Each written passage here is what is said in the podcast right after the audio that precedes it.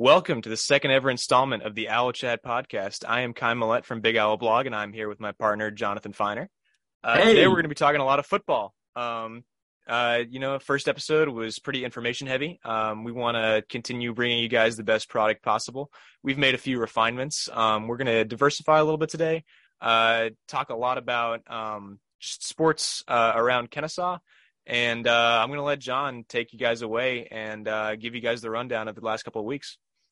Hey, yeah, thanks, Kai. Um, like we said, we're going to kind of make refinements to the podcast, try some new things, um, you know, and giving you guys the weekly rundown because I know there's a lot of sports at Kennesaw, a lot going on, and it's really hard to keep up if you're not uh, pretty dedicated to it, like uh, me and Kai.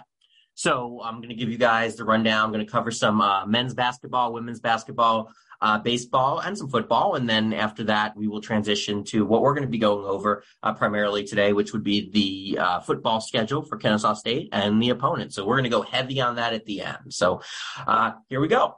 Uh, so uh, Kennesaw State men's basketball is going to travel to Indiana to play the Hoosiers on December 29th, uh, according to some Indiana websites.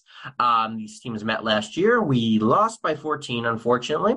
Uh, as a Hawks fan, it's always good to see our old friend, uh, head coach Mike Woodson, who's with Indiana. Um, I have uh, a couple friends, and uh, we used to, you know, always say Woody is no goody because we didn't like him. The guy wasn't any good. He was just like an average coach. Uh, but anyways, uh, the, we also played Indiana back in the day. I remember we played them in 2015. Uh, you might remember Yogi Ferrell and Thomas Bryant were on that team. Thomas Bryant just won a ring with the Nuggets, so congratulations to him. Uh, we lost that one by 27. Uh, Yonel Brown and Kendrick Ray dropped 20 plus. Uh, blast from the past right there. Uh, more basketball news. Um, I asked a trivia question on Twitter a few weeks ago about which four current Owls scored the most points in the NCAA tournament last season, and nobody got the answer right. Uh, course, though, I made it a trick question. Uh, the answers were number one through three: Terrell Burden with 14, Demond Robinson with eight, Simeon Cottle with seven, and the fourth leading scorer was Delaney Heard. Uh, if that name's new to you, it's because he recently walked on to the Owls after uh, being a walk-on at Alabama under Pettway. Uh, he hit a three in garbage time in the round of 64 against Texas A&M Corpus Christi to give him three points, and scored a bucket in trash time in round two against Maryland for five points, which would put him behind Cottle's seven points and ahead of Quincy Ademokoya's two points. Um, if you look closely at the pictures from the official KSU basketball Twitter over the past few weeks, you would have seen Delaney Heard in there. You would have no idea who he was, but you know you can get a lot of hints and hints and tips just from uh, looking at those things online. Um, so they also posted the numbers and measurables um, for the men's basketball team recently uh, with the new players, and some uh, returning players actually changed some new numbers.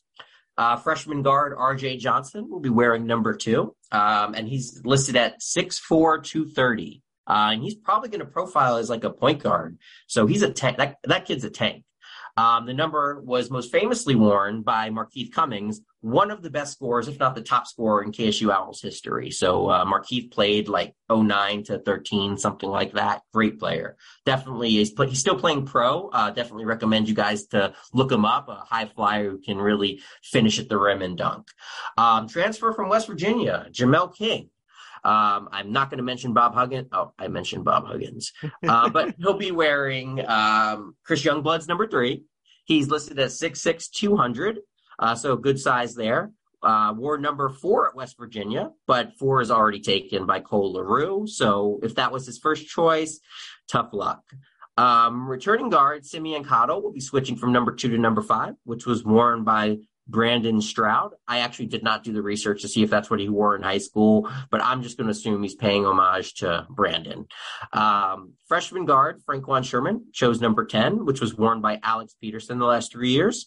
Uh, Franquan wore number two in high school, but uh, fellow freshman RJ Johnson already got that one. Uh, if they did rock, paper, scissors on it, I am not sure. Or maybe Franquan just wanted to change things up and he's listed as a stout 6'7", 210, so he'll give us good size on the way. Uh, Delaney Heard, uh, walk-on, who I just mentioned earlier, will be wearing number 11, most recently worn by another walk-on, Dimitri Reeves, uh, Dimitri Reeves, a few years ago, and more notably by Kyle Clark, who held down the number under Al Skinner from 2015 to 2019. And if you guys remember Miles Hamilton before that, then you're a real Owls fan, and uh, he wore that number as well. Uh, Heard wore number 12 at Alabama. Uh, we don't have a 12, so uh, this was obviously his call. Uh, he's listed at 6'3", 209, so good size for a bench guy. Um, you know, if he ate an extra sandwich before the weigh-in, he could have gotten to 210. Um, so 209, you know, KSU's listing some oddly specific weights, which I'm down with. Actually, I'm all for that. Um, we know they're not lying to us. Uh, freshman guard Chase Clemens uh, will be wearing number 20 for the Owls. Wore number three um, for Etowah, which uh, I mentioned was already taken by Jamel King. Um, I imagine transfers get their pick of the litter before the freshmen, so uh, probably no rock paper scissors on this one.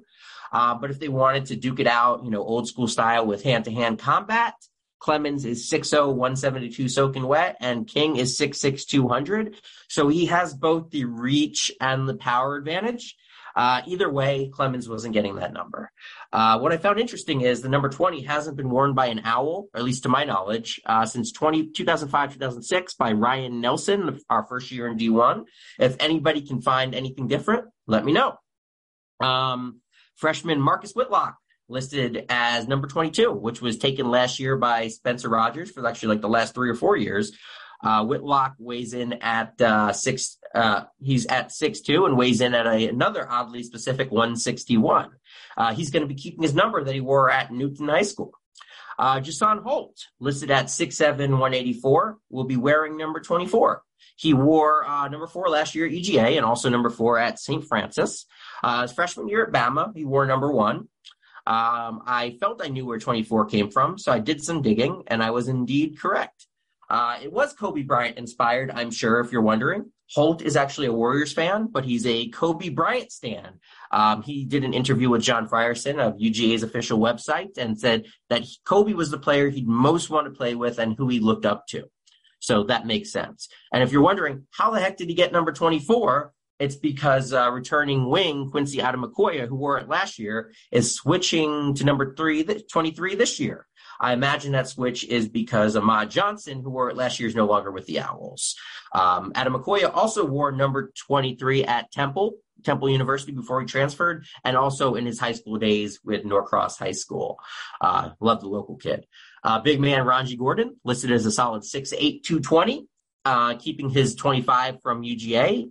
I'm sorry, he keeping his number 25 from UAB. Uh, 25 was most recently worn by little used walk on Bobby Miller in Amir Abdur-Rahim's first year with the Owls. Um, in other news on the recruiting trail, Coach Pettway has put out a, a few offers this month, quite a few, to uh, players from the 2024, 25, and 26 classes. Most notably, uh, 2024 is Will Moore of West Forsyth and Braden Liu of uh, Alexander High School. Uh, Coach Amir Abdur-Rahim actually offered Braden Liu as well. On the women's basketball side, uh, the staff is set. Uh, Keisha McClintock is the new head coach and not new head coach, the new associate head coach, and Morgan Stroman is the new third assistant. McClintock is a local to Atlanta, Stockbridge native. Uh, she has strong ties in her coaching career, uh, a bunch of Tennessee schools. Uh, Morgan Stroman was coached by Coach Blue in her final season at Miami, so they have a good relationship there. Uh, she was she's a younger coach, was an assistant at Bellarmine last year as her first year as an assistant. Uh, Noel Cobb and Drew Landers will be moving on from Kennesaw State. Um, in other news in the women's basketball scene, uh, head coach Octavia, Octavia Blue has inked six foot forward Kayla Massip. That became official this morning when they put it out on Twitter. I hope I'm saying that right. Kayla Massip. Uh, she most recently played at North Georgia Division Two. Uh, before that, she played for Florida A&M. She's a six foot forward, averaged eight and seven last year with 50 at two, 52% shooting at EGA. And an interesting note about her, she played at Nova High School in Florida, the same high school as Octavia Blue. So you have that relationship there. Uh, the women's basketball team has started putting out uh, 2025 offers, and I found four online for the class uh, since, or since June started. You can check out all the offers at bigowlblog.com or ksuowlhowl.com. Uh, we cover baseball, bas- women's basketball, basketball, and football. All the offers and uh, commitments are there on a spreadsheet. On the football side, we have some uh, coaching news. Uh, Kennesaw State defensive backs coach Darius Safford was added to the Chicago Bears 2023 minicamp and training camp staff as part of a Bill Walsh Diversity Coaching Fellowship. I think I read there were about six coaches that get this opportunity. Uh, it's more of like, a, I guess, an internship type deal as opposed to a full time job. He's still coach Safford is still with Kennesaw State. I've confirmed. Um, but unfortunately, defensive ends coach uh, Kinji Cotton uh, is rumored to be heading to LSU as an analyst.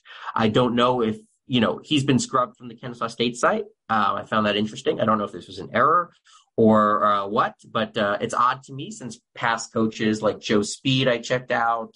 I saw Rico Zachary. Um, you know, are not scrubbed from the website. Their bios are still up, but you can't even find the existence of Kinji Cotton on KSU's site, which is interesting to me. I don't know if that's an oversight or what. Um, the Owls and football Owls have also offered uh, 2024 running back safety Jackson Hancock of Sequoyah High School in Canton, so not far from KSU, and uh, recently offered uh, QB Jordan Bell of Munford, Tennessee. Again, you can find all recruiting info on ksuowlhowl.com and bigowlblog.com.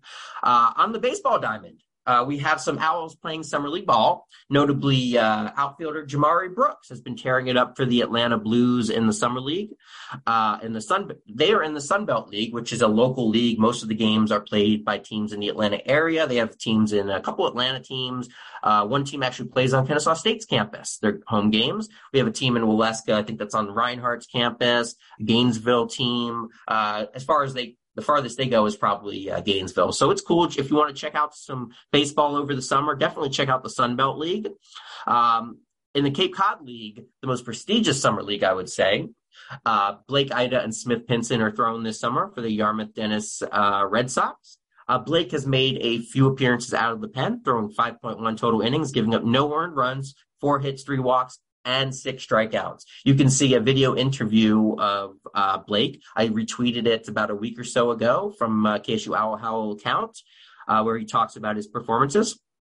Um, more interesting note: Smith Pinson uh, is working as a starter this summer after being a bullpen arm and some spare usage as an opener. Uh, I know he opened the home tech game last uh, this past year where we got the win, uh, but he's made two starts so far this summer, giving up four own, for, ugh, four earned runs over nine innings. My apologies there. Um, as of this moment, I still prefer Smith as a dominant bullpen option, but he ha- but if he has success as a starter, uh, then that could be an option. But uh, you know he might profile better as a reliever, but he's getting older, getting stronger. So hopefully he can have some success this summer. It all depends on if he can make it through the lineup a couple of times unscathed. Um, more baseball news. The Owls secured a 2026 commitment from left-handed pitcher Henry Allen of Baylor High School in Ringgold, Georgia. That's kind of by the Ch- uh, Tennessee state line in Chattanooga. Again, sorry guys, I'm get, trying to get all this out. Um, it's always good to get the early commitments while still possible. Um, with the newly implemented rules in place that limit how early coaches can recruit kids in high school. So, you know, um, I think they implemented some rules in, I think it was April or May, where coaches, you know, can't can have limited contact with uh, recruits beyond a certain class. So, you know, getting those commitments in from, I'm sure, offers that were made to these uh, kids before that rule went into effect is imperative. Uh, finally, I recommend everybody checking out uh, KSU content from Kennesaw State Football on Twitter. That's Kennesaw ST Football. Uh, they put uh, some good interviews recently, especially the one I enjoyed with Coach Bohannon, and you get to hear from new offense coordinator Chris Klenakis. And it sounds like the excitement level is up. The players are really bought in and focused. Uh, I think Coach Bohannon mentioned this was the best offseason since like 2017 or something like that. Um, and as we approach our final season FCS, it would be great to end it on a good note. Um, if you go through my Twitter at uh, KSU Owl Howl from the past few weeks, you'll be able to see some of these retweeted interviews as well and a bunch of other good content. Um, that's all I have, Kai. And uh, what do you got for us? Uh, fantastic. Great stuff, John. Uh, one thing I just wanted to uh, piggyback on that you said was uh, RJ Johnson coming in at you said 236.4. Yep, that that's and if you want to double check that, I unless I'm seeing something, that's that's pretty insane. Well, I believe it. I'll I can double check it later, but uh, I mean his 24/7 Sports profile has him listed at, at 196.3. Um, and then uh, what did you say King came in at? Six six two hundred. Gotcha. So that might clear up uh, a few questions we have just on how some of these guys are going to be used. Um, you know, uh, RJ Johnson is really a true combo guard. Um, I expect to see him at both the one and the two all throughout next season.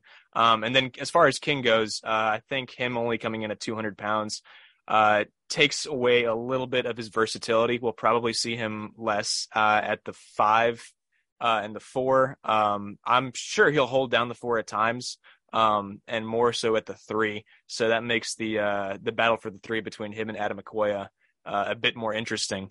Um, but yeah, uh, let's start talking. Actually, yeah, I actually see I actually see Jamel still as the four. Um, in the ASUN, you can you know you can get away with that. Uh, things might change in Conference USA, but you know I think six six two hundred is you know enough size to play the four in the ASUN, especially next to a tank like Demond Robinson. And right. uh, yeah, RJ Johnson, you know, could probably play either for sure. Just to, right, but, you know, Right, and uh, he might be the fourth biggest guy on the floor, but as far as his role goes, you know, we might uh, I expect we'll see him spreading the floor a lot more than a traditional four would, um, especially just in college basketball. Um, yeah. So yeah, that'll be a fun watch. Um, yeah, let's talk some uh, some Owls gridiron. Um, you know, you mentioned the coordinator changes. Uh, obviously, bringing Chris, uh, Chris Klenakis who has a lot of buzz around his name because of guys he's worked with, such as Lamar Jackson and Colin Kaepernick, um, in their times in college. Um, and then you bring in Nate Burton, who I'll be honest, as a tech fan for the last decade or so, I was not the biggest fan of, but, uh, you know, he got to maybe get uh, under his feet a little bit coaching in the USFL last season, um, and hopefully dropping down to a lower level at Kennesaw State. Um, will help him kind of get grounded and uh, get his defense back on track. Um, so yeah, we're going to talk about this schedule a little bit. Obviously, as you mentioned, uh, last year uh, as an FCS team, um, they operate as an FCS independent uh, after being in what was the ASUN football conference last season. Uh, the ASUN WAC is um, scheduled for the future. I don't know if you've heard much about that uh, because it's not relevant to us. But yeah, so we only play nine games this year, uh, three of which are not Division One opponents. Uh, typically, an FCS school will play one or two D2 opponents. Uh, we play a single D2 opponent and then two somewhat confusing opponents uh, in uh, Lincoln University and Virginia Lynchburg. Um, confusing uh, in regards to their classification, but we'll get to that. All right, so week one, we start with uh, Division two opponent Tusculum uh, at Fifth Third Bank Stadium on August 31st. A uh, formidable Division two program uh, who went eight and three last year. Um, they've been around a very long time. Uh, they've had history uh, dating back to the early 1900s, 1910s. Um, special shout out to Will Cumby, who I got to play high school football with his younger brothers, Marshall and Wade, who were both on that, who, who's on that roster. Um, you know, they have a fun wide receiver who stands about five six. His name is Tyler Burke. Uh, their quarterback put up some decent numbers last year, threw for 21 touchdowns, uh, over 2,300 yards. Um, honestly, I don't see them posing much of a challenge to Kennesaw, even as a solid D2 program. But how do you see this one going, John? Yeah, um, I I would usually agree with you, um, and you're you you're probably right. But I don't want to discount a program that you know, Kennesaw State had a down year last year. We have a new offensive coordinator. We have a new defensive coordinator. These kids haven't played together before. We haven't played in this offense before. Um, you know, you said Tusculum, they're a D2 school, correct? Correct. Okay, so they still have scholarship players, and the D2 can still beat, you know, a D1, but you know, it's less likely now because we have an extra, you know, we did get our scholarship load up to the FBS level, which again makes it even tougher for them. But you know, at the end of the day, I would not, I would not discount, um, I would not discount them and call it an automatic win like I might with some other games. Right, right, right. I mean, what scares me is how good they were last year and how much they return. Um, that being said, I do think the talent gap is going to be just a little too much. I think they probably hang uh, around till the half, and then I think you know uh, just lack of stamina kicks in, and we probably out uh, athleticize them. Um, You're probably right. Outsize we'll, them and all that right. kind of stuff. Right, but uh, it'll be a fun first test for that offense. Um, excited to see what Klenakis brings and how much experimenting we do. Um, um, and also, yeah, before we before we move on, you know, I just want to mention that uh, Dee Alford, who uh, went to Tusculum, uh, Falcons uh, defensive back, who's been playing pretty well. So, um, you know, they do have some uh, NFL pedigree there. Yeah, he was an undrafted free agent, if I'm not mistaken, and really carved out a role um, in Atlanta last year. Yeah, so impressive. Shout out to him. Good job. Absolutely, absolutely. All right, and then uh, second opponent is our first Division One opponent, the Chattanooga Mocs, uh, coming off a seven and four season last year uh, under head coach Rusty Wright, who's gone 22 and 17 uh, in his time with the Mocs. Um, they've got an interesting uh, quarterback situation. They uh, lose their starter from last year, and they bring in UCLA transfer Chase Artopoeus. Um, and like like I said off the air, um, anytime you get your hands on somebody who got to run a Chip Kelly offense, even on the practice squad, you know, it's going to be intriguing at the FCS level. Uh, they have another uh, redshirt freshman quarterback, Luke Schoenberg, who I guess was somewhat highly touted coming out of high school, at least uh, at the FCS level of recruiting. Um, and he's expected to be in the mix this next year. Um, their big returner standout is uh, running back Ailym Ford, who's a fifth year guy who carried just about all of the load on the ground for them last year. Um, and then also in the receiver room, they return just about everybody from Sam Phillips, Jamoi Mayes to Javon Whitley, um, who will definitely ease that quarterback transition, um, whether it's the the young kid or you know the experienced veteran who's played at the Power Five level. Um, they do lose uh, McClendon Curtis, who was an FCS All American offensive guard. He's now playing with the Raiders. Um, obviously, coming from that level, I'm sure us as Kennesaw State fans are going to be rooting for him to succeed. Um, they only gave up 20.6 points per game last year, uh, so the defense is really uh, the pride and joy of their team. Uh, and they returned seven of the 11 starters from last season. Uh, so it's going to be probably a rough, rough uh, run for Chris Klenakis and this uh, offense coming together early in the season. Um, but they lost three of their last four last year, so you know their seven and four record is a bit misleading. They were six and one at one point, and they lost a bunch of close ones down the stretch. So it's going to be a really tough test for us. Uh, how do you see this one going, John? Well, first off, I'm just glad that we're playing Chattanooga um, in our last FCS season. You know, I, I think this is the, our first time playing them, and it's you know going, it's right up the highway. So you know, I think this is big. We can get some people to travel to the games, get some Owls fans uh, in their in their stadium. Um, but yeah, this game probably means the most to me out of most of the games on the schedule, just because of the proximity. And, you know, who knows when we're going to play them next because we're moving up. So this is kind of like a bragging rights thing. And we don't want to have, you know, we don't want the school right up the road, you know, to have bragging rights on us. Um, but as far as this goes, yeah, I, I have no idea how it's going to go. We have so, you know, and that's for most of the schedule, to be honest with you. Um, we have so we have so little knowledge about how things are going. All we have is the coach's word that the practices are going well and, you know, trust in the coaches, trust in the players to buy in. But still, even if everyone's bought in, we, we just, you know, there's just so many questions. But, um, you know, I hope we can overwhelm them. And again, hope, hopefully we can use that scholarship uh, differential to our advantage. All right. Chattanooga is a beautiful city too. It's going to be a great trip up there when we do go.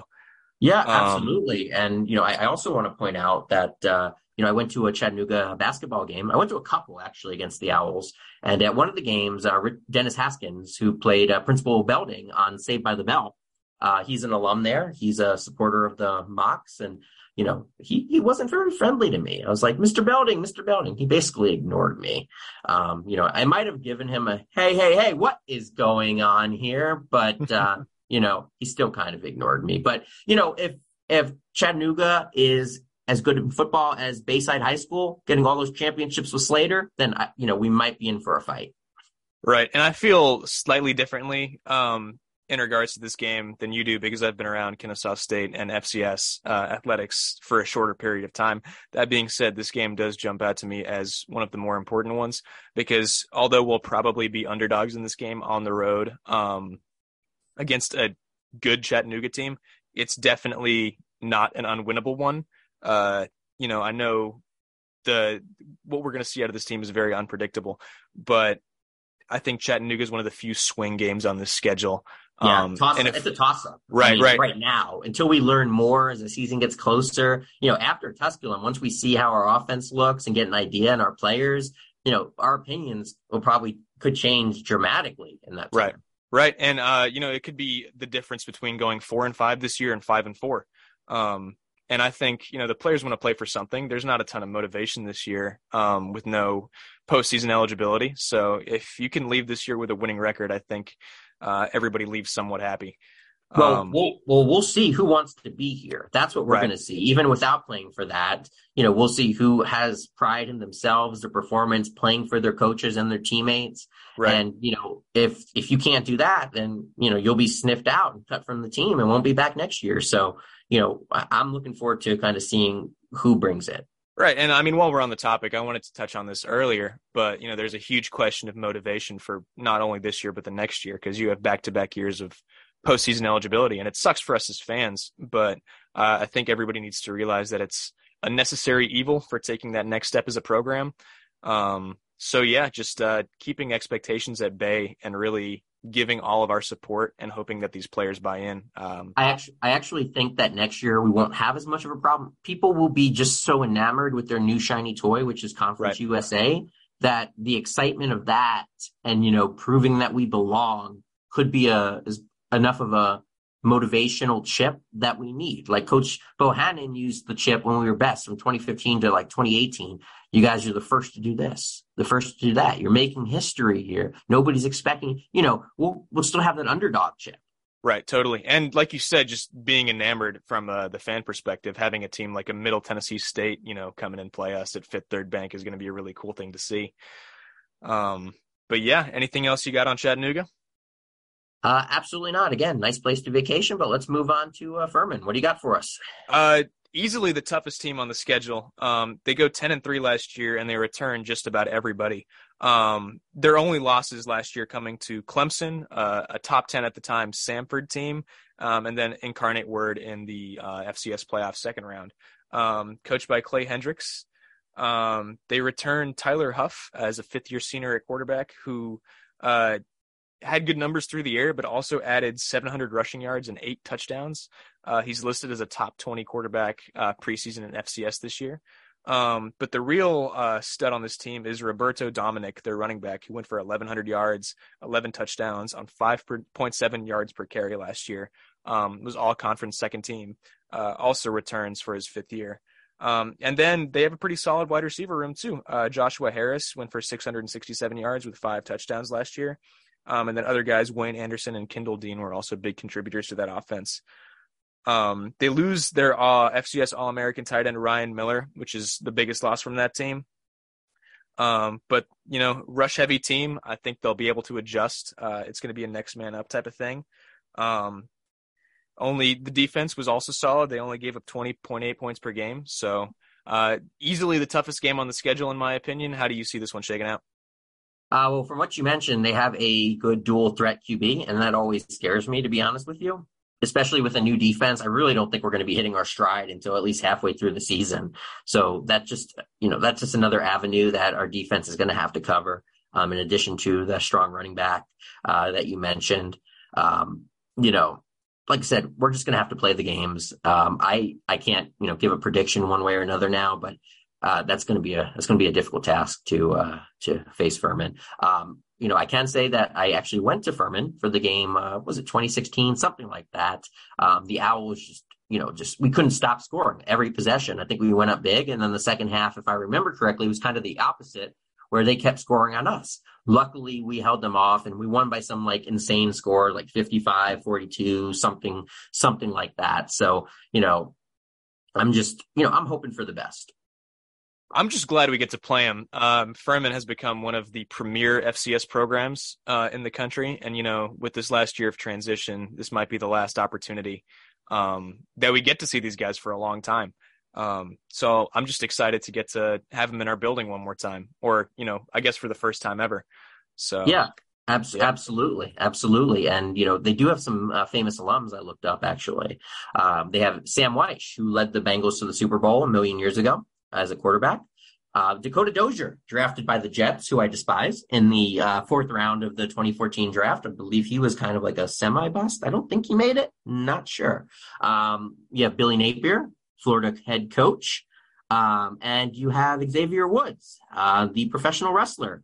Um, and if you know Xavier Woods, you know New Day Rocks, New Day Rocks. And, you know, maybe we can bring some pancakes to the game and throw those on the field. No, don't do that. Don't do that. But um, they do have a, a solid alum base out of all the schools that I looked up. You know, they were one of the most impressive on our schedule as far as alum bases go.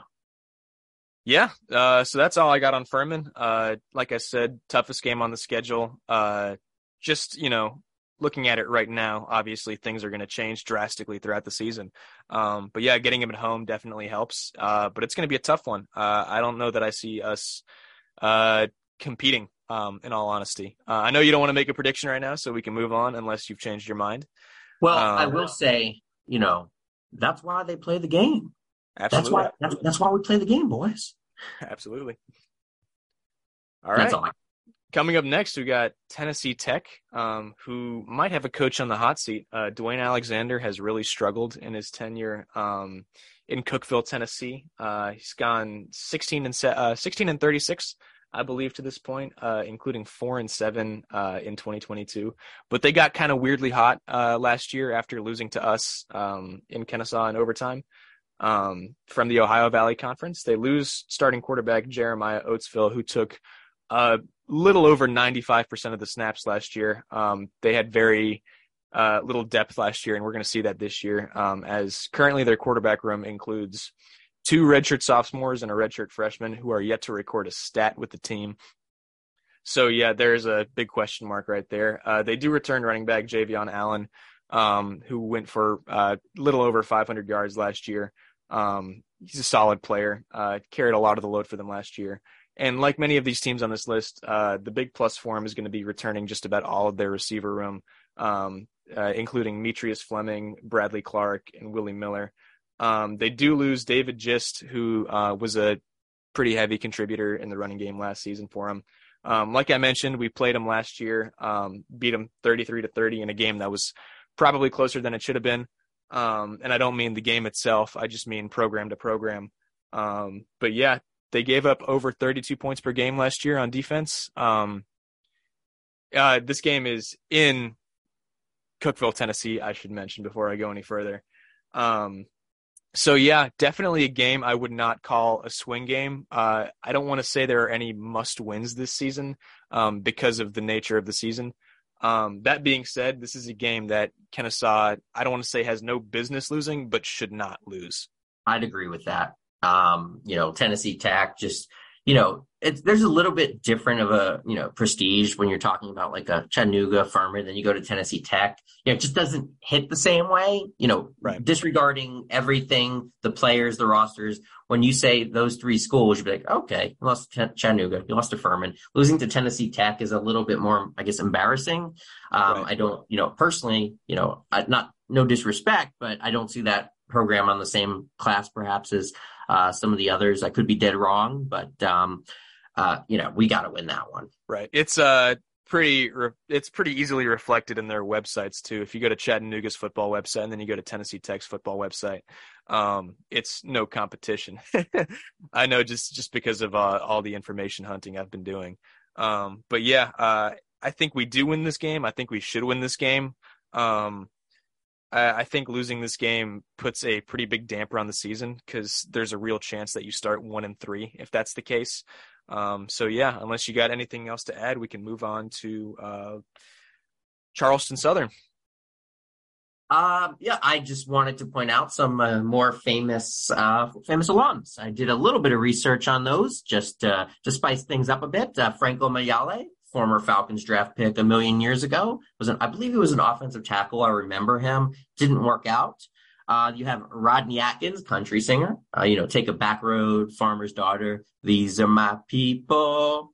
Um, and you have Andy Landers, uh, famous women's basketball coach from the University of Georgia. So, um, you know, if those are not actually alums, um, you know, blame Wikipedia. Uh, but then again, I've heard that the internet never lies, so it has to be right. Yeah. Uh, then we can move on to uh, Charleston Southern. Perfect. Um, who had a rough year last year. Uh, went two and eight. Uh, had a lot of close losses, so it might not be the purest reflection of the season they had. Uh, they bring in first year head coach Gabe Giardina, who had a few ties to the school. He was the offensive coordinator at one point. Uh, spent the last five seasons at Albany State. Um, uh, relatively um, respectable Division two program. He went 37 and 17 with a playoff appearance, um, so you know nothing to sneeze at. uh, common opponent from Kennesaw State last season, um, even being out of conference, uh, lost 30 to 20 um, at Fifth Third Bank, and now we go play at their place. Um, they've got an interesting quarterback situation as well. Uh, Ross Malmgren started the season for them, uh, lit up Western Carolina for over 300 yards and five touchdowns in week one, and then really, really regressed the next three weeks um, and eventually got benched. Um, for Tony Bartolo, whose uh, brother is also a starting linebacker on the team. Um, he started the last seven games for him last year and uh, really held, or last six games, I should say, uh, really held down the ship. Uh, not going to say he was great, but he was more consistent than uh, Malmgren was. Um, both of those guys are still on the roster and are expected to compete um, for the starting spot again this year.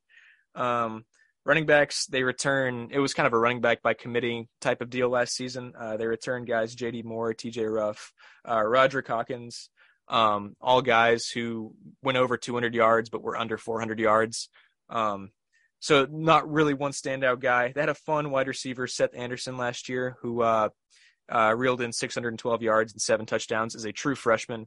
Um, Vincent Davis and uh, Caden Jordan also went over 400 yards, um, big pieces of their offense. Uh, really young, young wide receiver room. Um, a lot of underclassmen. Um, all of those guys that I listed are underclassmen. So um, the hope for the program is to de- keep developing those guys under the new coaching staff um, and really just see what comes of it. Um, they return an experienced defense, but not a very good defense. Um, they have a number of fifth year senior linebackers that are going to be back in their lineup, but like I said, not the greatest defense. They did cough up over 30 points per game last season. Um, they've got a really fun young, uh, fun young uh, defensive back, Jamel Johnson. You say Funyuns? excuse me, excuse me, fun young defensive back Jamel Johnson, uh, who reeled in four interceptions in just eight games last year as a true freshman. Um, so yeah, uh, another game on the schedule where we should definitely um, win just based on last year's results and maybe their inexperience. Um, a bit more of a toss up. Um, but yeah, uh, tell me what you uh, see in Charleston Southern. Yeah, Kai, uh, Charleston Southern is an interesting one. Um, this is another one, like I mentioned, like with UTC, where I want to get the win for uh, personal and selfish reasons. Um, we had kind of a little bit of a blood feud going on with Charleston Southern in the early days of the Big South when it was a kind of a rivalry. Got kind of heated on Twitter with me and some former players and fans of Charleston Southern, all in good fun. We're all friendly now on Twitter. But um, yeah, I just want to kind of cover the series history because I think that's important. We did beat them last year, but looks like we're five and two overall uh, with them. Um, it looks like also that their 2015 season, which was our inaugural year, where they beat us 28 to 14, uh, they had wins vacated, um, and their championship was vacated due to violations. So I'm taking that win away from them. So we are actually five and one against Charleston Southern because cheaters do not deserve victories. Um, I also want to cover that uh, they vacated uh, 122 victories across uh, three sports as well as three Big South Conference titles by their uh, men's basketball team and football team due to the violations. Excuse me. The Buccaneers were forced to vacate 51 wins. They vacated two titles in men's basketball as well as the 2015 Big South Championship. So uh, there was no championship in 2015 uh, because they are cheaters. Um, the school, uh, it looks like in an October report, I guess from 2016 or whenever this was posted, found that Charleston Southern improperly certified 55 student athletes in 12 sports over a six year period, a level two violation. Uh, they were not required by rule to announce the vacated victories, but they've updated the record books in men's basketball, football, and softball to reflect the penalties. So, um, not only are we five and one against them, we are not cheaters. What do you think about that, Kai? uh, I say it puts us, uh, it puts some respect on our name. Uh, I was going to say it's a shame to lose the rivalry, but also we're moving up and they're not. So, you know, it is what it is. yeah, abs- absolutely. And, you know, I like, I want to win this one, you know, going out and I think we will. Right. Just uh, leave with a good taste in our mouths. So uh, transition right into Tennessee State, uh, one of our more interesting opponents this year um, coached by Heisman winner Eddie George. Um, they went four and seven last season. Um, their quarterback, Draylen Ellis, returns. He had kind of a rocky year last year, eight touchdowns to six interceptions on 54% completion rate, uh, formerly of Austin Peay. Um, the running backs, uh, Roos Jalen and Devon Starling, both averaged almost five yards per carry. They're a very rush heavy team, if you haven't picked up on that already. Um, but other than those two, they had no 100 yard rushers. Uh, last year, it seemed like they were really struggling to produce uh, offensively, only averaging 18 points a game. But their defense was really impressive. Um, they played ja- Jackson State, led by Deion Sanders last season, and held them to 16 points. Lost that game 16 to three. Um, overall across the board only held um, only gave up 24 points per game on the defensive side of the ball um, which you know if you do that and you only win four games says a lot about your offense um, this game scares me because obviously with our underdeveloped offense um, it's going to be a real test because they return a lot of that defense from last year um, so i anticipate somewhat of a slugfest um, between us and them uh, they do have a fun wide receiver named karate benson um, who wears the number zero, who was their leading receiver last season. So, yeah, uh, tell me what you see in Tennessee State, Jon. Um, I've forgotten everything you said before Karate Benson, and I don't know. I don't know too much about them beyond you know what I researched and what you're telling me. Right. But I, I, I, I just I'll pay to see Karate Benson. That's right. that's all I can focus on right now. And yeah, let's just get the win. Um, I, yeah, this is a home game. This is a home game, by the way. Um, yeah. I do lump this in kind of in the Chattanooga tier of swing game for us this season. Um, I, I, think it's going to be an easier game to pull out than Chattanooga would be. Uh, that all being said, uh, I do think it's one that could go either way. Uh, Tennessee State as a program, from everything else I've uh, read, seems to be trending in the right direction. Um, so yeah, it's gonna be uh, it's gonna be a fun one um, before the back-to-back bye weeks and they come from you know a they're a pretty prestigious school with a good history. Like they been around a very uh, long time. Mm-hmm. Yeah, they have legends like uh, Falcons legend Claude Humphrey, uh, Ed Too Tall Jones, Dominique mm-hmm. Rodgers-Cromartie is a very very good player in uh, his different era, but his his own right. And uh, Oprah Winfrey. I can't say I'm an Oprah fan, but um, you know, she I think she did you know bring Dr. Phil into the world. So I, I kind of have a dislike for Oprah for doing that to society. but uh, you know, but anyways, um, that's all I have on Tennessee State. You know, I'm you know I think we'll win. I hope we'll win. And, uh, you know, it's at home later in the season. You know, we've got some games under our belt here. We got to get this W. And just touching on what you said, um, I think it says a lot about a program when a guy like Eddie George, who was a perennial back in the NFL for half a decade, you know, was willing to take that head coaching job. Um, so yeah, they uh, scare me a little as a program. That being said, I think it they still fall under the category of very winnable games for us. So yeah, let's transition to what is a more than winnable game for us. Ty, I just want to say Eddie George was kind of a beast on like Madden 1998. I know, believe it. Had an eight. I think it's. I think he had an 85 speed. I wish we could have bumped that up. But yeah, go ahead. Yeah, yeah, yeah. I was gonna say, um, unless you had any more to add about Eddie George, uh, the 1995 Heisman winner. Um, the next game after our two bye weeks to prepare um, is a little bit more than winnable. We play Lincoln University, the Oaks, the Oaklanders, out of Oakland, California. Um, they won two games last season against uh, Division three opponent uh, Hilbert University and Division two opponent Bluefield State in the last week of the year. Um, yeah, like I said, they're located in Oakland. Uh, so far as a program, they've only played road games. They're uh, coached by a guy named Desmond Gumbs, who's three and sixteen as head coach so far at Lincoln University. Name some of y'all might know. Uh, Desmond Bishop is the defensive coordinator. He was a former linebacker for the Green Bay Packers. Um, as of last season, uh, very bare bones setup. They have no uniform sponsor. Um, it's just a blank uniform with their logo and the numbers. Um, so yeah, uh, supposedly their basketball coach is Gary Payton, but that was announced over two years ago, and there are no signs of a program. So uh, interesting school. Um, I know you've researched them uh, to an extent, so tell me what you found. I found pretty much what you found. Um, you know, Gary Payton was their coach, and I think I read something a while back like their, you know, their AD was also their football coach, or just some kind of just very small school type thing. And you know, I don't want to give too much time. We're gonna blow them out and put the L in Lincoln, but you know, I, I I'm just I'm not excited for this one. This is the kind of like joke game, and I understand with the way the schedule is. You know, people it's hard to get people to play us because we're an FCS independent, have the vacator conference schedule this year, so we have to find some opponents. But you know, I'm not too excited. Like, are are their fans going to come in like a top hat and beard like Abraham Lincoln? Like, is their mascot like the giant Lincoln from like the Washington Nationals mascot race? Like, what?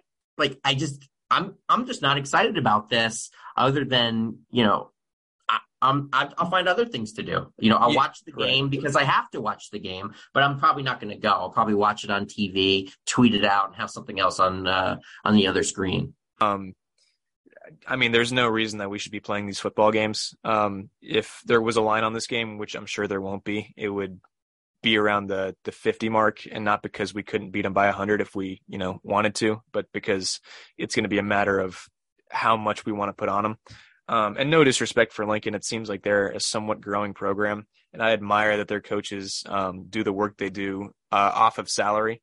So oh absolutely. Yeah. i mean it's not their fault. It's just like like us if we played uga like you know and i was a uga fan I wouldn't be interested in seeing Kennesaw State, knowing the current state of the UGA program. You know what I mean? Right. They would right. they would crush us like bugs. Right. And, I mean, yeah. I mean, it, that's that's probably just, that's just that's just the truth. I mean, we wouldn't really have much of a shot. Just a it's just a mismatch, and uh, you know, and yeah, that's pretty much it. Yeah, I guess uh, it's disappointing as a fan because what reason do people have to come out and see this game? You know, um, it's not going to be worth a Saturday afternoon. So yeah. maybe find something else to do, like you said. Uh, stream it on TV if there's anything available to stream. But uh, this one's yeah, an afterthought.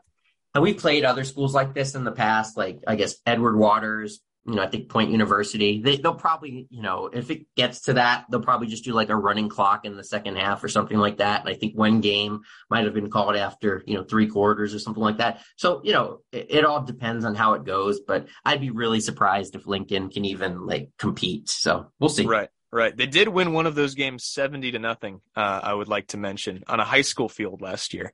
So they can at least run. We know that much. oh, I, I'm, I'm nervous now. Right, right. Uh, next up, we have at Sam Houston State, which is uh, the only FBS uh, game on the schedule.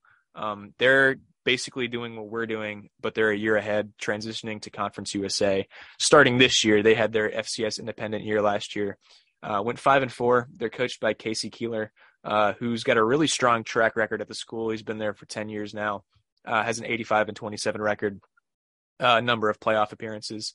Um, guy on their roster, Jordan Yates, was a quarterback last year. Uh, I'm sure Kennesaw fans remember him uh, lighting us up when he was at Georgia Tech. I think he went for like 500 or 300 yards, five touchdowns, something around that. Um, but yeah, he had a position change last year after he really struggled at quarterback, only completing 47% of his passes, no touchdowns, three picks. Um, so yeah, he's uh, vying to be one of their top three running backs this year. Um, they have a Washington State uh, quarterback transfer by the name of Xavier Ward, who's expected to be in the mix uh, along with Keegan Shoemaker, who uh, took on a majority of the load last season, but only completing 48% of his passes. Um, that's obviously a big question mark coming into this year. Um, they have a stud at running back by the name of Zach Hrbacek. Um, I really shouldn't be butchering that because it sounds European, and that's kind of my forte um, who averaged 5.8 yards per carry last season um, and only took over as the primary back in week three. Um, so he's got, you know, the, the, the ceiling is unlimited for him. Um, they lose uh, Desmond Johnson or Desmond Jackson, excuse me, uh, who is their second leading rusher um, and was also a heavy contributor to that offense. Um, they add a new offensive coordinator, uh, Brad Cornelsen, uh, who comes over from Virginia Tech, where he was for six years. Um, so yeah, uh, their bread and butter though was definitely their defense. Uh, they only gave up over 20 points three times last season, and one of those games was Texas A&M, and still they held them to 31. And you know, a Jimbo Fisher offense week one against an FCS team, um, you would expect a little more than 31 points. So yeah, uh, I'm not going to say that this game is unwinnable, but I think Kennesaw will come in as multiple possession underdogs. Yeah, this has to be the toughest game on the schedule, even with you know what you mentioned about Furman. Um, Sam Houston State, obviously, I'm sure has the the you know the scholarship headcount jump that uh, Furman you know doesn't have. Uh, we're going to have to be traveling to uh, to Texas to uh, to play this game. Um, and I'm still, you know, we have a good history with them. We played them in the uh, playoffs uh, in uh, 2017. I actually went to Houston for that game. Um, I'm still not over how we ran an end around to Ezra Naylor, a little used freshman receiver to end the game. Um, you know, but Grant Chesnut is no longer our offensive coordinator, so I have no problem saying why did we run the end around? but um, anyways, uh, you know, I enjoyed my trip to Houston. Um, probably won't be going back. Um, their stadium had a payphone, which is pretty much my takeaway of their stadium. And, um, you know, I did get to eat Whataburger for the first time, which recently came to Kennesaw and surrounding areas. I was not impressed. I would definitely not say Whataburger. Wow. No. Um, I like their spicy ketchup. I think, I don't know if I can get that in stores. So spicy ketchup needs to be a thing, but Whataburger, you won't see me there in Kennesaw. Sorry, guys. I got to disagree with you on that front. Uh, I was a huge fan of the Kennesaw Whataburger edition. I just needed to wait a few months till you know it wasn't a three hour wait just to get a. Uh, I'll say a nine oh. out of ten burger, nine out of ten fast food burger. Nine in my opinion. 10. Okay, okay. I'm a right. I'm I'm a Whataburger aficionado. Um, so what's a ten out of ten burger for you? Five guys. Five guys is pretty good. I would still put them a tier below Whataburger. Uh, in all honesty, I don't know if there is a ten out of ten fast food burger. Um, the quarter pounder from McDonald's is hard to beat. Um, I'll say that much. Uh, I'll just say right now, like if if we were on Twitter, I would be posting like a GIF of like Steve Harvey with his jaw and his mouth wide open and his jaw dropping after what you just told me. But you know what? Um, you know what? I'm, I think we're just gonna have to move on here and agree to disagree. Yeah, uh, I think we can agree that Kennesaw State will probably uh, leave Huntsville, Texas, with a loss. Um, um, I did want to add one more thing, if you don't, go for if it. you haven't. Go yeah, um, I looked up their famous alums, and uh, one of them is actually Phil Wellman. Mm. Um, Kai, you're a little, probably a little bit too young for this, um, but you might have seen it on the old YouTube. But Phil Wellman is a former Braves minor league coach, it, okay. probably somewhere in the early 2000s. He's famous, or at least famous to me, for going absolutely bonkers against the. Uh, I have umpires. seen, I have seen the clip or they, the clips. yes, the shoveling told, dirt over the the plate yes. and whatnot. Yep. Yes, that was amazing. And he did that like little crawl to the mound and launched the rosin bag like it was a grenade over mm-hmm. his head. Um, you know, that that alone makes me dislike Sam Houston just a little less. Yeah, uh, and I'm going to beat you to it because I didn't know if you were going to mention it or not. But I believe both the McCown brothers, uh, Josh and Luke McCown, played at Sam Houston State uh, back in the day. Well, um, I mean, I just put them up, you know, put them over with Phil Wellman, and now you're just right. putting them down by making them claim the McCowns. But okay, all right, we'll do that. I think we all like the McCowns here, right? I like I, I like him. Not great was, player, but I'm. There just, was I'm that. Just... There was that one year Josh McCown was on the Bucks, and they really stunk. Um, I don't remember. He was on every team. That's that's fair. That was the uh, the Devin Hester um, uh, Falcons kick return year. Gotcha. When we beat him like forty two to fourteen at the dome. So and then I remember he cried after the game. Josh McCown, that is. So only reason I remember he was a he was a buck. He cried at that game. He he should experience twenty eight to three and get back to me. Okay. right. Right. All right. Uh, with that all being said, that brings us to our last game. Um, also, the opponent with the least uh, available information online, Virginia Lynchburg University, or are they Virginia the best team University in, Are they, are they the best team in Lynchburg? Uh, they operate just outside of Lynchburg, actually. Um, oh. So I was putting down the... Liberty. So just put just so you know, I was putting down Liberty there since right. they're also against the Lynchburg. But right, I was gonna say uh, they're up there. Uh, definitely the best team that operates uh, just outside of Lynchburg. Um, Liberty's a close second in the area, though I'm sure. Um, yeah, uh, when I saw them on the schedule first, and I saw that they played in the NCCAA, I thought they were um, some sort of junior college. I'll be honest with you. Apparently, they were NCAA Division two at one point. Um, never with football, but with some of their other sports. Pretty decent track school, apparently, um, which was an interesting nugget to find out. Um, but yeah, NCCAA actually stands for the National Christian College Athletic Association. Um, so not a real classification. Um, not NAI, NAIA, I, nor I thought you were going to say not a real school. Um, barely a real school. I mean, uh, not to hate on seminaries and whatnot, but they were uh, just officially a seminary till the late '90s. Um, they have some god awful uniforms. Um, I don't want to hate on the kids too much. No pun but... intended with god awful. yeah, it just says V U L in really large letters right across the chest. Um, we should just make up. We should just make up words and call them that. I mean, it's it's we're gonna we're gonna kick their butts. So right, right. Uh, they've played football for a couple of years. Unfortunately, they haven't posted schedules um, or results other than 2022, um, in which they went uh, 0 and 10 in all fairness, it was primarily against FCS opponents. Um, I think they played somewhat tight against Presbyterian, who was a really terrible FCS program these last few years. Um, so yeah, I mean, another situation where there's no reason we should be playing this game, and we're going to wipe the floor with them. But I guess the seniors get to leave happy. So.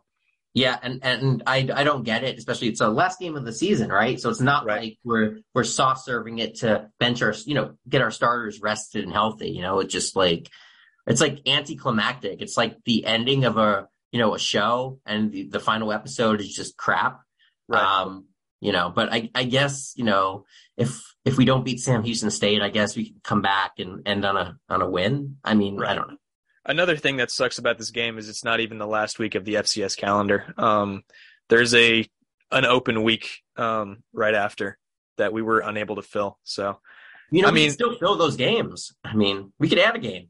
We could. Um, I mean, maybe you get some uh, some rain delays, um, some Florida tornadoes or something. You know, you schedule the Gators at some maybe, point maybe down the COVID, line. Who knows? Maybe COVID makes a comeback. The the new uh, the new verse is dropping. You know, the 2023. Right, right. Start reselling the season tickets. there you go. So yeah, that's all I got on the schedule. There wasn't a whole lot to find about Virginia Lynchburg as a program. I really wanted to get really deep into them, but you know, uh, far less information than even Lincoln had. So I mean, yeah, it's going to be a snooze fest. Um, if they want to, Kennesaw State's going to be able to put up 80 points in this game. Um, will they want to? Probably not, but it's going to be another waste of a Saturday afternoon. Yeah, that's that's that's the polite way of uh, putting it. And you know, I if you follow me on Twitter for years now, like I, I understand why more or less why these games are played. Um, you know, they get easy wins, they look good on the you know the records, but it it just doesn't do anything for me as a fan. And I trash you know I trash all the teams that do this. You know, bas- any basketball team, and I, it's a necessary evil. You know, it, it helps get the small schools a payday and all that kind of stuff. But, you know, just strictly from a fan perspective, as a person that likes to watch football, likes to watch basketball, doesn't do anything for me at all. Like it, there's no, there's no positives here. Um, even, even when you're playing like a D2 or whatnot, it, it just doesn't do it for me because the only, the negative is they upset you and you look really bad. Right. The positive is you get a win when you know you're supposed to win. Like, like, yay, touchdown and you yeah. sell less tickets than you know you would any other game. Exactly. Right. So yeah, uh, I was a little disappointed we couldn't add a uh, a buy game against uh, a current FBS school, just kind of for selfish reasons, you know, because it'd be a fun trip to make, go play against like a Tennessee or a South Carolina. But uh, it seemed like the uh, the AD's office was kind of sleeping on that this year. So yeah, we'll have to see. Again, we'll have to see, you know, what the plans are. Maybe they couldn't schedule anything now, but like you said, something will come up and maybe they're actively recruiting and kind of putting it out there that we're available. I have no idea. But yeah, we could definitely take on another game. And something interesting also to point out is that, you know, you can play four games and not lose a red shirt. And we have what a nine game schedule right now. Right. So, you know, the coaches, you know, could strategically do some uh, redshirting if they if they wanted to. You know, I'm not saying they would, but you know, certain younger players that are kind of interchangeable at this point from others, you can just split them up like four and four on special teams, right. that kind of thing. Um, you know, have them benched on you know versus the lesser schools and have them play in the others some of the others whatever you want to do uh wait till if there's some injuries you can you know put put a guy in here or there so you know it's it's all going to be about flexible and uh, hopefully the fans are not going to revolt too much. Right, and like I said earlier, you know, with no uh, postseason opportunity this year, uh, this year's all about development. Um, you know, it's going to be a major transition with the offense. Um, you know, uh, as a I'll say former Tech fan, um, that triple option to somewhat pro style offense is not not an easy click. Um, so I, I think the way we have to look at this year as um, it being just a necessary evil, like we've used a few times over the podcast. Uh, it needs to happen. Um, the team has giant steps to take uh, to get up to FBS level of competition. So, yeah, um, I don't Absolutely. know if there's anything else you want to add today, but uh, no, that that no, is the schedule. No, that's let's end it here, Kai. Um, if you want to kind of take us out and uh, give give the rundown on our Twitters and all that kind of stuff. Of course, like I said, I am Kai Millette. I run BigOwlBlog.com. Um, we got more articles coming shortly. Um, he is Jon Finer. He runs KSUOwlHowl.com. Um, you can follow us both on Twitter. I'm at Kai Millette, and Big Owl Blog is at Big Owl Blog. Jon, your Twitter is uh, at KSU Owl if I'm not mistaken. Yep. That is you correct. Can, you can find us both on there. Thank you guys all for tuning in again. Um, both our DMs are always open for, you know, recommendations, constructive criticism. We got a lot of good stuff uh, last time around, so please just let us know. Yeah, even if the criticism is not constructive and you just want to call us, you know, a bunch of assholes, go for it. I'm, I'm here for you. I personally would love to hear that. So, me too. Yeah. All right, we will catch you guys next time. Take care.